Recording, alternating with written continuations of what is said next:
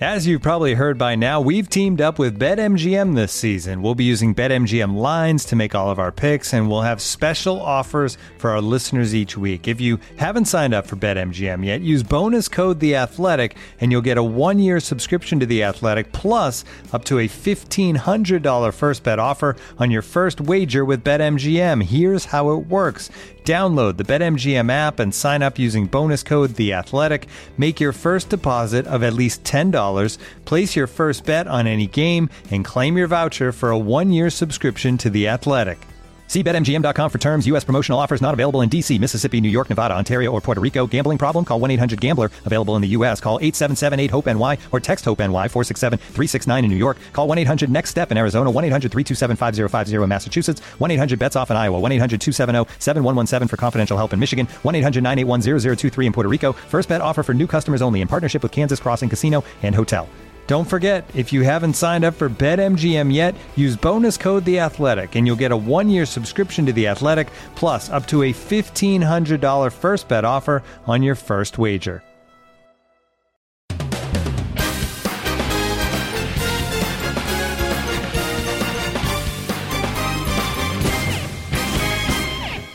Welcome to the Audible. I'm Stewart Mandel, joined by Bruce Feldman. It is the Monday after the Heisman Trophy ceremony. Lamar Jackson is your Heisman Trophy winner, and who better to talk about this than the world's leading Heisman authority from ESPN, Joe Tessitore? What's up, guys? Yeah, what's going on? It's a Monday where I can actually breathe. Is is what's going on. I don't have to prep for a game and nonstop Heisman ballots coming into my inbox, so that's always nice. How are you guys? We're doing good. We're doing. We're trying to catch our breath amid all the coaching carousel stuff and everything else that's going on. But uh, I don't know. This is an interesting time of the season where you kind of downshift from everything that got you to the playoffs, and now all the craziness that happens off the field. I'm not to lie. It was nice to wake up Saturday morning and not have to rush to do anything. Um, that's why we. It's cool. We get this little break in the action. Not that there isn't some news happening. Uh, in terms of the Heisman, Joe do you feel the same way I do? Just a very weird year in the way it all turned out.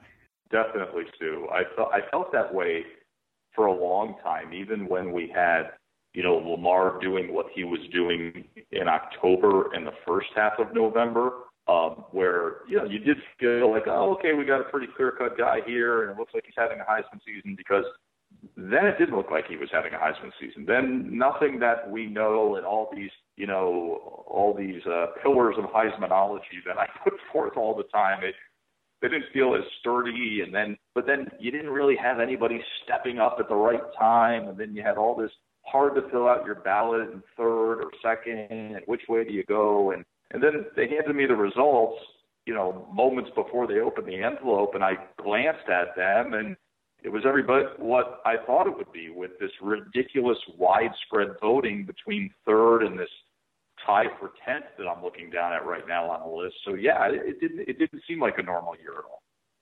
Joe, let me ask you this: um, You're a voter, correct? Mm-hmm. Uh, what was your ballot like? Um, players appeared on my ballot that weren't in New York. Um, I never reveal. You never ballot. reveal. Bruce, no, I, I don't reveal my ballot. Um, Okay, let me ask you this. But I will say that I'm comfortable enough of saying that I and I I take part in my own polling throughout the season, and obviously I talked to the two of you for so many years about this. So I, I think you know we tend to be um, clearly probably a, a little more informed than the masses in the electorate, and we probably take it a little more seriously than than most. But um, I know that was the case for a lot of the year where I was putting names on my ballot that was then included in my polling that were not really conforming to what was ending up towards the top of, of Heismanology every week. And I can, I will just say that there, uh, that my ballot does not align with what the front row in New York was. Okay, so what was to you when you look at the the the ten finalists or the ten? They're not ten finalists. The the top ten was the biggest surprise to you. The biggest surprise to me was players that I feel strongly were the most outstanding players in college football this year didn't appear there, and that um, that if you are going to support certain players on this list, then how couldn't you possibly support others?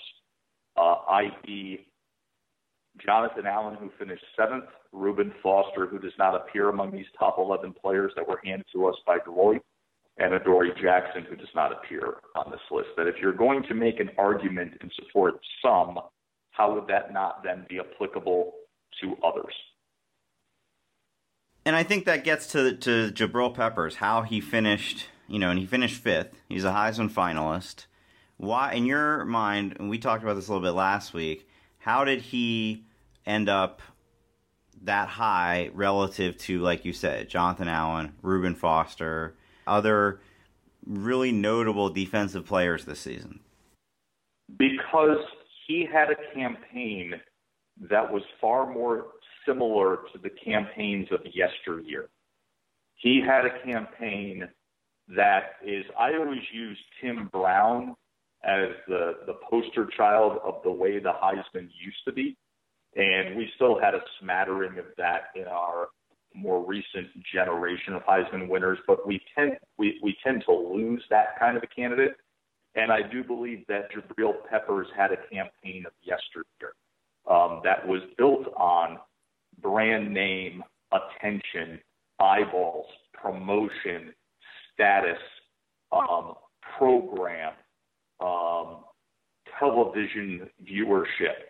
I think Jabrill Peppers is an outstanding football player, but I think his Heisman campaign was not in aligned with the modern day, more heavily scrutinized, more purely merit based, and really voters in the know with the current situation week to week of college football. I think if I presented to you a candidate with his stats and with what the team ended up doing and then not playing on championship weekend, and it wasn't the brand name of Michigan with the level of promotion that Michigan received all off season through the year. Remember, Michigan also didn't have a clear cut offensive superstar so every ABC and ESPN promotion for their game, every pregame article was built around the Harbaugh angle and the do-it-all star of Jabrill Peppers. And that's what we used to do a lot of in college football during the snail mail era of Heisman voting. Would you guys not agree with my assessment on that? Oh, I've been saying, and it sounds like it aligns with what you're saying, is that I feel like he was probably because I saw the, the the regional breakdown and I, I, was like, how did he even do as well as he did? He, he his main support came in the Mid Atlantic states, and so that made mm-hmm. me think, huh, where is the highest proportion? Probably, I don't mean to generalize too much, of the kind of exactly the kind of voters you're talking about. They've been, you know, college football maybe peaked for them in 1987. Huh.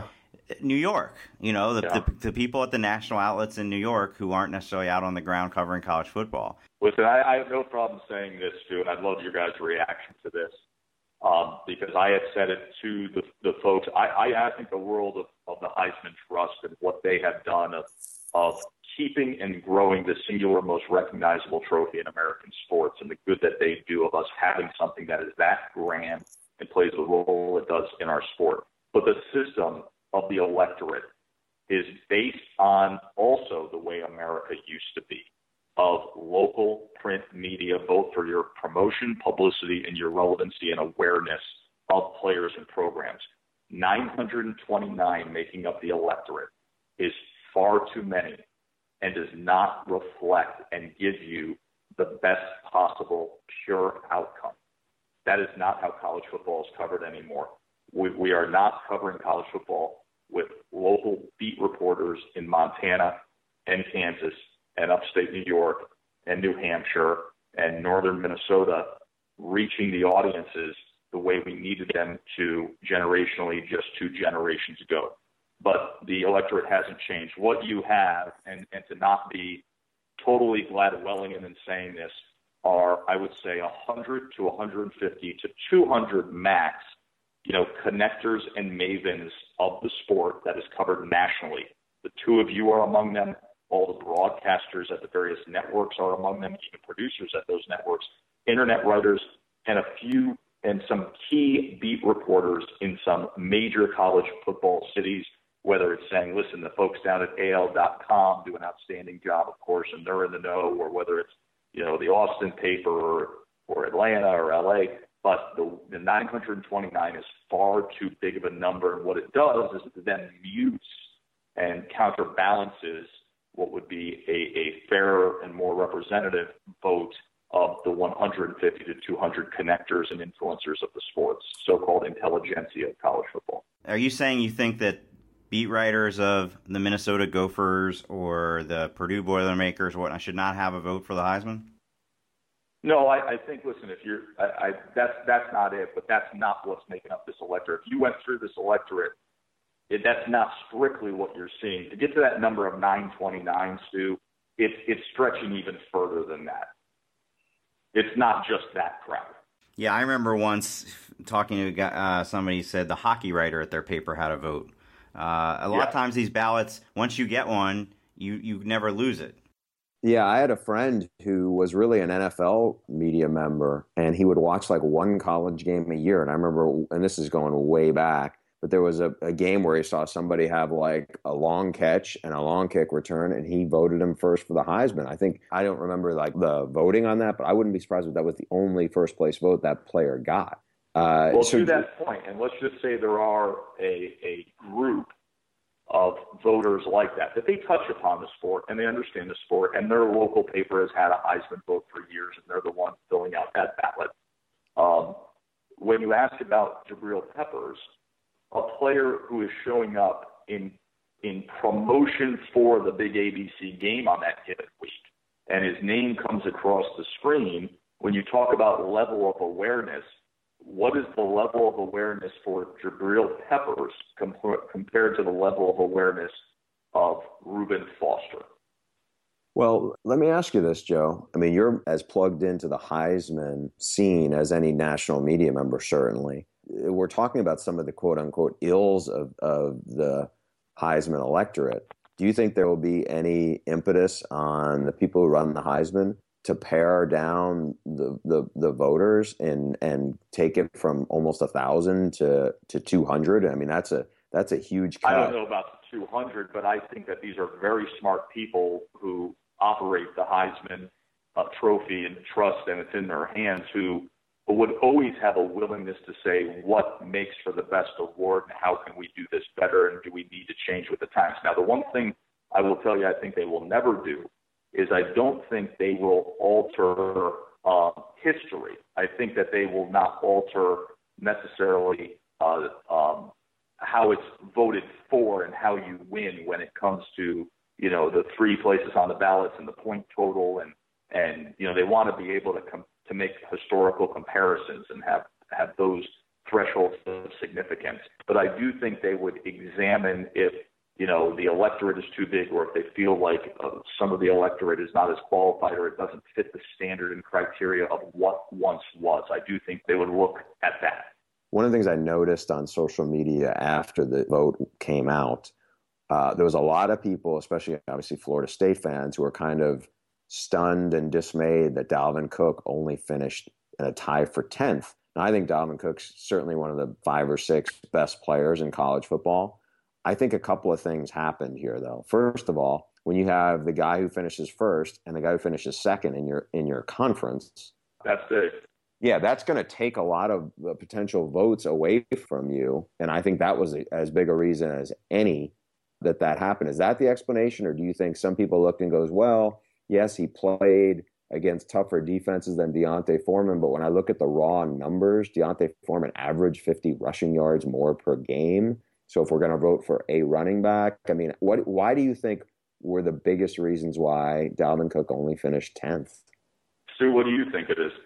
I think in the Heisman, you got to be playing in meaningful games at the end of the season and Florida State got eliminated from anything. Well, Lamar wasn't playing in meaningful games though. Lamar though had built such a you know. I would guess maybe the better way to put it is to make a late run in the Heisman. You've got to be playing in big games at the end of the year. The guys that got invited to New York, um, all were. You know, Dalvin Cook was not. Christian McCaffrey was not. You know, how do you catch the the the pack that has Jackson, Watson, Baker Mayfield, who is playing for a Big 12 title the last weekend of the season. How do you catch those guys if you're playing in, you know, frankly, the Florida State Florida game this year was not that big a deal. Yeah, I, I agree with that. Now, I also will agree with your statement that I do believe Dalvin Cook to be one of the four or five most outstanding players in college football. I also think the guy was uh, incredibly unselfish in his role on that team. I think he was outstanding for many reasons as a pass catcher, as a pass blocker, as a leader on that team, but sort of being the heart and soul and grit of that team. But when I watch games, I knew Dalvin Cook was on the field, and that's where I was drawn. You know, my my attention was drawn to Dalvin Cook. And he was sensational. Um, I do think having the two headline-making ACC quarterbacks was a factor because Jackson and Watson took a lot of the oxygen out of the room of this Heisman race. When you look through these ballots, it is Jackson and Watson one, two, and then there is a massive gap, and then everybody from three to ten. And this is one of the things, you know, they give me they don't give me a lot of time after that envelope is open where I'm, you know, the, and the speech went long the other day, so I even got you know, I got cut on time there as I was trying to get stuff out. But one of the things, as soon as I looked down, because I had sensed this when I was looking at the ballots in the weeks leading up to it. I don't know if you guys remember, but about four weeks ago, I was when I was putting forth all the Heismanology stuff. I said we have 16 names showing up. It's November. That's not normal. We typically funnel it down at this point to maybe seven names that are getting a majority. We, we had 16 names, then we still have 15 names. We had 14 names. We had 15 names. And I had a feeling that between um, number three or four, all the way down, it was going to be bunched up. And then they handed me, you know, the guy from Deloitte allows me to open up the envelope with the results as the other envelope is being opened up. And I got that time you know, digest it. I'm right before I can open that up. And I'm sitting there and I looked down, and that's exactly what it was. All these point totals, right down from Baker Mayfield to Dalvin Cook, it was a very small spread. It was the smallest spread from three down to this tie down to 11 that we've had in 17 years. That's how small, it, like everybody was bunched up. So they either could have had a five person front row, an 11 person front row, or a two person front row. Like, I mean, it was, everybody was bunched up there, and Dalvin Cook got caught into that bunch up where he was just getting us. He was getting third place votes because Jackson and Watson were getting so many right. first and second. I just noticed on social media that uh, ESPN got a 1.7 overnight rating for the Heisman, which, according to this yeah. Richard Deitsch tweet, is the least viewed Heisman show ever. Is that you think a more a reflection of? I can't believe you're bringing this up to the guy who was on the show. no, that well, doesn't bother me at all. Yeah, it's not like yeah. I mean, it is what it is. It's not, it's not Joe's fault. names you give me Q rating. So you give me mainstream popularity and Q rating of just, or say it, think about this in your head when I list off these names. A show that has Tim Tebow in it, a show that has Tim Tebow, Colt McCoy, Sam Bradford, a show that has Tim Tebow, Mark Ingram, Andrew Luck, Cam Newton, Andrew Luck, RG3, Johnny Manziel and Manti Te'o coming off, you know, that fiasco, right? Jameis Winston, Mariota, um, Christian McCaffrey. think of the headline making superstar names now of 10 years of Heisman shows, and then think of the names we just had in the front row. I just don't think it, it had, it all good players, all great, but at the end of the day, I don't know. Now, a year from now, those same players show up. Will Lamar Jackson now established? I, maybe, but I think we've had superstars sitting in the front row, like established stars in that front row for about 10 years. My theory, as I just tweeted, and as I think we talked about on this podcast exactly a year ago, ever since three years ago, I believe, when the Heisman did a big crackdown on reporters writing about their ballots before the announcement, ratings have gone down every year. And I say, you know, it used to be that in the week leading up to the ceremony, everybody wrote a column about here's how I voted and here's why. And it built up interest in the ceremony. And that guy, Stiff Arm Trophy, would tabulate the results. And by the way, if he was doing that this year, people would have thought maybe Deshaun Watson has a chance. Um, to nothing. They announced the finalists on Monday, and then it's just you read nothing about the Heisman until the ceremony. I think it's been. I understand why they want to do it that way for the suspense, but I think it's actually killed interest in the show. That's that's a valid point, and you know I can remember that year. Um, the three of us, I think, we talked a lot about it that week when they were asking. Nobody can reveal it, so you know, you're not going to have any of that. And I think I may have said to you, Bruce, or to you, Stu.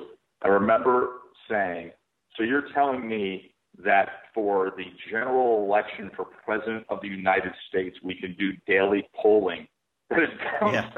the decimal point and have electoral college map, you know, with polling, and we can have advanced numbers in. But for the Heisman Trophy, we're going to have a, you know, a mandate that we can. So, um, hey, yes, I can understand that. Hey, uh, just to to to take issue with Stu making me throw this at you, uh, Joe look, Joe, if it was up to me and I produced it, I'd have more Joe tests, not as much Tim, and I think I think the ratings would have skyrocketed. Um, oh, you're nice. Listen, I cover it as as competitive sport. Like I cover the the election, the electorate as competitive sport. The rest of the show is a you really are, beautifully you done are dramatic. ESPN's John King. Yes, right. Understood. Right.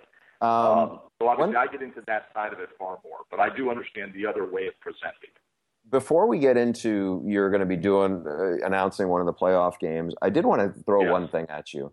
Uh, I'm sitting there watching it at the end, and I was like, "Whoa, Johnny's there!" Um, just, yeah, yeah. It was just like I had the same reaction. It was just I had the same reaction too when he walked up to me 20 minutes before we went on the air. What was the vibe when he shows up there? I mean, I haven't talked to like him in probably about 18 months, and I was curious if I would like I've covered the Heisman a bunch of times in the last you know five or six years it's kind of uh, a little bit surreal seeing him at things that are quote normal now. Very much so, and, and it's funny you bring that up, Bruce, because I, I thought that that was interestingly the one thing that was buzzing there this weekend. So you know, e- even so much so that you know my wife said to me, um, Saturday. She said, "Geez, I just saw TMZ or the Post or something, and he's out, you know, out till eight in the morning in Miami, and this and that, thirty-five thousand dollar bar tab here, you know, Jack Daniels swinging out of it, boom, boom, boom." And then I'm sitting there about 20 minutes before we go on air, and I mean that those first two or three rows, that is a living Hall of Fame. I mean, that when you are there pre-show and you walk from behind the stage out there, it, it is pretty amazing. You turn one direction, who you're seeing, you turn another direction, and all of a sudden I see a guy walking towards me who it took me a half a second for it to register. And he beelines to me, and obviously we all three of us have known Johnny for a long time. We covered him extensively and spent a lot of time with him, but he doesn't quite look like the Johnny Manziel that we covered day in and day out. But I was very happy to see him and shook my hand and said hello and how are you doing? And I said it's really nice to see you here. I'm glad you're here, and I hope that this is the start of seeing you for many many years to come. Um, because of just going from covering him as an athlete, and then he gives way to what became the drama of his life. But I wasn't there with him during those years of covering during those years.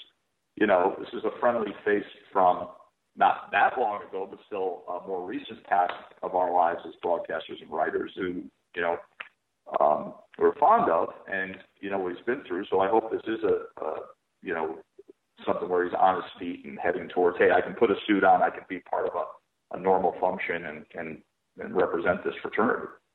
I just pictured the whoever's in charge of the RSVP is getting that RSVP back and going, really? Uh-oh. Yeah. Well, then I also saw on social media hanging out with Lamar Jackson in his hotel room doing bicep curls with his uh, with his Heisman Trophy. So never ceases to amaze. So yeah, we wanted to ask you uh, before we go. You know, you're going to be calling the Alabama Washington Peach Bowl college football playoff semifinal. Right. There was a void there when Brad Nessler left for CBS, and we were all very pleased that they gave you that assignment. Do you approach it the same as you would a game on a Saturday, or is there more that goes into what will be one of the most viewed games, obviously, of the year? I'm not going to give you coach speak on this one, Stu. I am not treating it like it is any other game on a Saturday. Um, obviously, at our network, uh, there are only a few broadcasts that are at this championship level with the whole country. Um, uh, you know, we've got three of them when it comes to the college football playoff and the national championship, you know, the NBA finals. Um, but it's special. It's very special. And, you know, I've been digging in, you know, last week a little distracted with Heisman, but still dug in pretty good. And from here through the next two weeks, my life is Alabama and all things Washington. And I'm thrilled. And if I can just stay out of Todd Blackledge and Holly Rowe's way, uh, we will have a really good broadcast. Joe, by virtue of you, and I, I want to say part of the things that have led to your, I'll call it meteoric rise as the preeminent college play by play guy out there, uh, in addition to your work on the great uh, EA Sports video boxing game, uh, I would say was a lot of the work you did on Friday nights, and there was a lot of Boise State stuff. Um, I'm not yeah. sure anybody seems to be more connected to Chris Petersen so, yeah. does by virtue of having you and Chris Petersen in the same place portend some fireworks for us in the Peach Bowl that night? You think? You know, it's, it's funny you say that because uh, somebody was interviewing me last week about uh, preparing for this game, and you know they associate me so much because of so much of my career being attached to the SEC and Alabama and all the Alabama shows and games and SEC Nation, and of course I know Alabama inside out.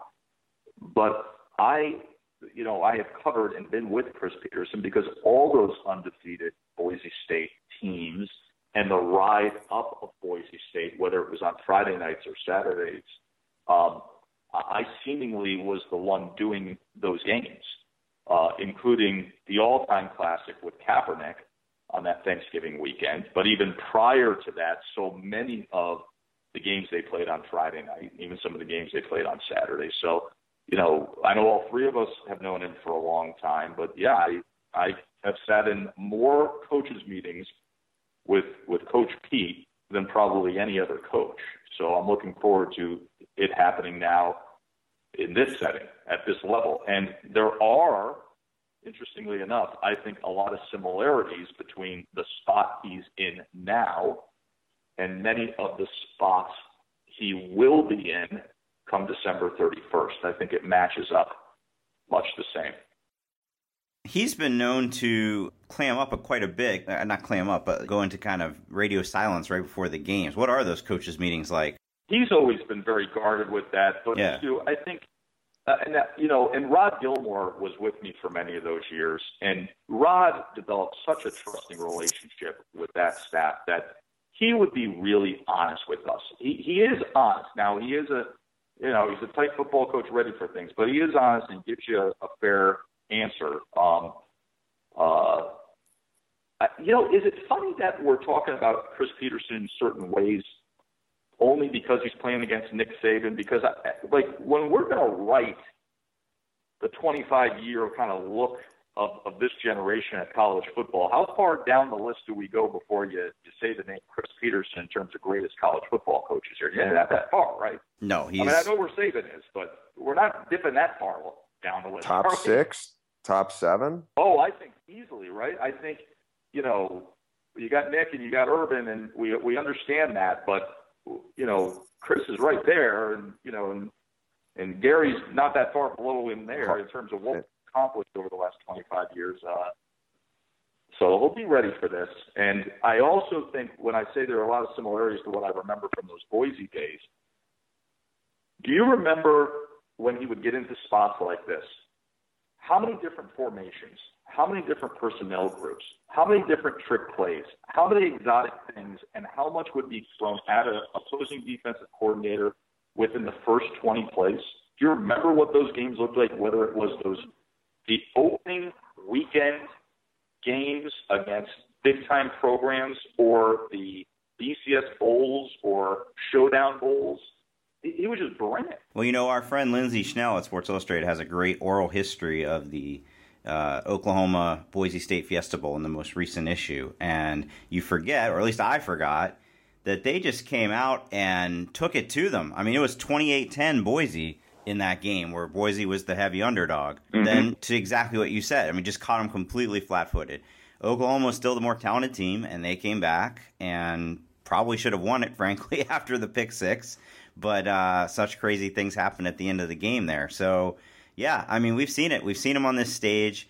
And so I don't want to count them out, but obviously Alabama heavy favored in this game, and just to me a bad matchup for Washington. But that's why we play these games. Stu, I'm very curious on first Yeah. glance. What's the one thing to you that makes it a really bad matchup? Uh, the matchup of Washington's offensive line against Alabama's defensive front, because I don't think they've done a great job protecting Browning against the better defenses they faced. I don't disagree with that, and I think the but I think the one thing that can be accomplished is then don't play into that. Then don't make that where the game is won or lost. And I think the way you do that is exactly with the kind of talent they have, which to me is extremely fast in space, either down the field over the top with John Ross or getting Gaskin and McClatcher and Pettis and everything out on the perimeter in space so that the front seven does not play as big of a role in this game as it normally would. Do you guys think that the way Jake Browning has played down the stretch, first against USC and then most recently against a veteran Colorado defense in the Pac 12 title game, is the reason why you're like, oh, I don't know if he's ready for this? You know, if he played like he did in the first two months of the season, I would probably give them a little better chance, but I'm kind of, I don't say lost faith, but, you know, he just has looked off. And he, I mean, I don't know. Am I reading too much into those two performances? No, I think that's exactly correct, and I think the rest. I think these weeks off is necessary, and um, I also think hitting the weight room and getting a little more sturdiness on that six foot two frame that's just over 200 pounds is necessary uh, in the coming years because I think that started to show up as the season went along. But I'll give you two instances where it really revealed itself to me, guys, and that was the first play of the Pac-12 championship game, which was the pass interference. Uh, they were going left to right on the left side of the screen. Remember, he threw it up Stew to John Ross, and the safety came over to help, and they everybody collided. I think that was an underthrown ball that caused pass interference. And then before the half, when they were going right to left, Ross had his man beat again, and there was an underthrow of what would have been a hit. And what and the concern I would have, Bruce, is has he is he rested and freshened up that arm and have does he have his legs underneath him now where he can get that ball down the field and throw it early. Don't don't have to see John Ross open yet. Just trust that this guy is a real four three guy. And put that ball down the field early and let it happen. Let him run underneath it because right now I think Ross is waiting on some underthrows here. Well, as I say many times, the bowl game is a month after the season ends. Jake Browning could come out and, and play like you know his best game of the year for all we know, uh, or it could be forty five nothing Alabama. You never know what's going to happen in these semifinal bowl games. So um, I look forward to it. Bruce will be there with you. Joe, this actually worked out pretty well. For the last eight months, Stew and I have been bickering over who gets to go to the lovely Camelback for one of the semifinal games. And I said, you know Yeah. what, Stew? I'm going. I'll be the bigger man. I'll let you have it so I can claim something the next time around. And then I find out, Joe, you're going to be Atlanta calling That the is game. just the way we And it out. worked out perfectly. Just the way So, we planned it out. We will send Stew a picture when we're out to dinner somewhere. yes. yes. Stew, Yeah. I'm going to eat a great meal with Joe and probably Andy Staples. And you know what? You're going to be in some dingy Irish bar with our friend Pete. I'll be at the TP. I'll, Yeah. no, I'll be sure. yeah. I'll be sure to send you guys a picture of the uh, from the pool looking out at the mountains. Is what I'll is what I'll do. No, I I don't know if it'll be that way. Um, Joe, we really appreciate you coming on. Are we going to see you anywhere on TV before the uh, oh, playoff yeah, game? I think that whole week. Yeah, I think that not doing the bowl game. Not I'm just concentrating on this, but I I'm sure that week leading up to um Saturday, I'll be uh you know previewing the game a lot, and then um looking forward to it. We are the we're the three o'clock kick on ESPN that day. We get the day started, so we're. I'm also looking forward to Bruce to the watch party afterwards. We're gonna watch the other one that night. Yes, sir. After we Yeah. get done with our work. Uh, but guys, always a pleasure. Obviously, you know uh, how important you are to me as dear friends, but always a great time catching up and talking ball here. we appreciate it. All right, Joe. We'll see you soon. All right, we'll talk later, guys. That was fun talking to Joe, and at the very end there, I, it's like I almost forgot. Like are we going to go through the whole New Year's Eve semi thing again? Are people going to watch, or because they've already decided to go away from that after this year, that that becomes a non-story? Uh, probably the latter, I think. You know, because I feel like we're creatures of the moment, and we come even more so as we get further entrenched in social media and the echo chamber that it is, right? Yeah, I mean, I think, you know, to his point, that game that's at three Eastern on the thirty first, I don't think there's going to be any.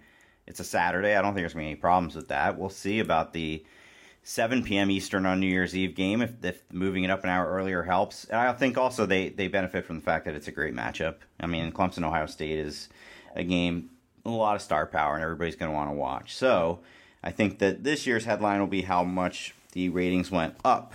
We'll see how that plays out. Hey, speaking of guys that generate ratings and headlines, uh, before we came on, the big news: Lane Kiffin is going to be the next coach at FAU, and to me, this is probably where it was always headed, something like this. But I don't know. I guess we all overshot or overestimated his where his value was after three years of being an excellent offensive coordinator for Nick Saban.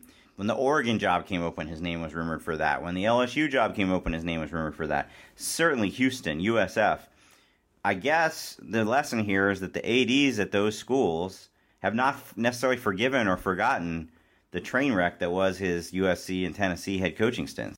Yeah, I mean, Stew, from what I had heard last week was when he got passed over for the Houston job, and there were some concerns not just about how he would mesh with the Texas high school coaches, and that's something we talked a lot about, you know, on previous uh, audibles, but also that there were some concerns about could the leadership of Houston trust him? Did they feel confident in the off-field stuff that he would work out on that front? And I think that there was real consideration from Lane Kiffin and his camp about, you know what, you just got passed over for Houston. You're not going to get USF. You know, you could go off and be offensive coordinator at LSU for a lot more money or UCLA to be closer to your to your kids. But if you want to be a head coach, you may not be able to prove anything more unless you actually go do the job. And so he jumped at this opportunity, and uh, we'll see how it goes. I mean, I'll say this: the the part that I'm most interested in here is the closest thing Lane Kiffin has coached at to a quote unquote have not program is Tennessee, and that's no have not. That's a superpower. You know, it's it's been a lot of USC, Tennessee for a year, and then Alabama the last three years. So FAU is way on the other end of the spectrum. And uh, you know, people close to Lane say, you know, he's not like Nick Saban. You know, he doesn't want 19 quality control guys. But all that support helps, and all those things that I think you probably get used to change when you go to a program like FAU. I think it's going to be a huge shock. It's going to be a major uh, adjustment. He's always coached places that have everything you could ask for. And you're just going to be recruiting a different level of players. This is not let's go out and pick who we want out of the Rivals 100. But it's also not in um, some part of the country where you struggle to get players. I mean, there's no shortage of talent in his backyard in Boca. And it'll be interesting to me to see. He's a big name, you know, among kids who are playing in high school right now. Yeah, so is Charlie Strong. And don't think Butch Davis isn't a really good recruiter either. And those are the other guys who just got jobs there. Well, yeah, somebody pointed that out. Just in the state of Florida as a whole, you've got now Jimbo Fisher, Jim McElwain, Mark Richt, yes. Now you got Charlie Strong, who I think is such a good recruiter. He might threaten the big three uh, in terms of the competition there. And then I think that Kiffin and or Butch Davis might be able to steal some kids away from the UCF USF level. We'll see. I mean, I, I think you know Butch is a great evaluator, and, and I think he proved that repeatedly. And Lane brings a level of cachet there. So I tweeted about this earlier today. We've always had the running joke between us that every year in college football there's the what we would refer to as the puke bucket story, which is kind of an homage to the to an anecdote that seems to surface in all the Mike Stoops just got hired at Arizona stories we saw. Um, I'm very very curious. People will flock to Boca now to see with intrigue what the heck's going on there. Well, and what do you think the weekend of the national championship is going to be like when all the media are in Tampa and Charlie Strong is uh, settling into his new job there? Yeah, I mean, I, look, they're they're all at places now, all three of them where you have to court the media a lot more. It's interesting in that Charlie and Charlie, I think, you know, after seeing it up close a lot at Fox covering his games, I thought Charlie did a better job with with handling the spotlight than a lot of people, including myself, probably thought he would with a Longhorn Network kind of swirling. Um, but now you're at places where you really have to help, you know, kind of use that to get momentum. And Lane Kiffin's going to have to be a big ambassador to FAU because they were so far off the radar for so long. I'll be honest, I actually forgot Carl Pelini was the head coach there before Charlie Partridge. I'm sure a lot of people didn't even know Charlie Partridge was the head coach there. Yeah, I definitely missed the Charlie Partridge era. I certainly remember that Carl Pelini was there just because of the bizarre way in which that tenure ended. And then, of course, Faux Pelini on Twitter is always making jokes about it. It's a 15 year old program. It didn't exist. Howard Schnellenberger started it. They've never had really had any success. Uh, we'll see you know, I think he is going to have to try to bring publicity to FAU. I hope that he does it in a positive way and not the way he tried to get publicity when he first got to Tennessee by accusing people of cheating and whatnot. Yeah, we should we shall see how this uh, how this plays out. I, I mean, it's definitely there's been some interesting hires. This is the most interesting. For the most part, there hasn't been that off the wall. Where did that come from? What are they thinking? hire. Every time a school has hired a coach, I've said, good job, good get, good get uh, Purdue, good get Oregon. Baylor is the one that seems like kind of an odd fit, but there's you can't dispute that he is a great coach. Nobody has done the equivalent of when Kansas hired Charlie Weis, uh, you know, where you could see what a disaster that was going to be from a million miles away. So this is the one that will either turn out to be genius or blow up in their faces. Let's just put it that way. All right, Stew. Uh, what else we want to talk to as we uh, as we come out of Heisman weekend? Well, you were involved in another in a, in a different uh, trophy ceremony, if I'm not mistaken. That's true. Uh, on Sunday night, I was fortunate enough to be asked to co-host the Lott Impact Trophy, and it's named after the great Ronnie Lott. And it's it's about not just a great defensive player, but also factors into what kind of character and leader they are and it was a really cool event because uh, I got a chance to spend you know a decent amount of time with the four finalists. Uh, one of them was was Weston Steelhammer, who obviously has the best name in college football from Air Force, who's an amazing dude. He told me actually he was close to going to play baseball at Alabama as opposed to going in the Air Force, and you know that would have been interesting because my guess is he could have played both sports there, and who knows what his what his path would have been he would have had a teammate named Jonathan Allen. He was there, and uh, you know Jonathan's already won a bunch of awards, and he was the guy I thought would win it. There was Adoree' Jackson from USC, and interesting enough, even though the award was named for Ronnie Lott, no Trojan has won it, and still hasn't because Jabrill Peppers from Michigan, who had told me he'd already been to Charlotte for one award, Atlanta for another award show shows and then was the, just the night before was at the Heisman. He got on a plane, you know, had a 3 a.m. wake up call and came out to to Southern California and ended up winning the award. And uh, so it was it was an interesting event. I mean, I got to admit, just like in the last month, I've done some things that I never could have seen myself doing, and co-hosting an award show in a black tie event was definitely would definitely fall into that category. Yeah, it is crazy that they they have these guys crisscross the country. It's like you're supposed to be a college student, but then you're supposed to crisscross the country accepting all these awards. I don't know why they feel they have to make them all do it within the span of a week with that show that was in Atlanta on Thursday. Then they go to the Heisman. And in this case, they go across back across the country to California. It's a it's a very hectic time for these guys, and you wonder how do they find time to stay in shape and get ready for the bowl game.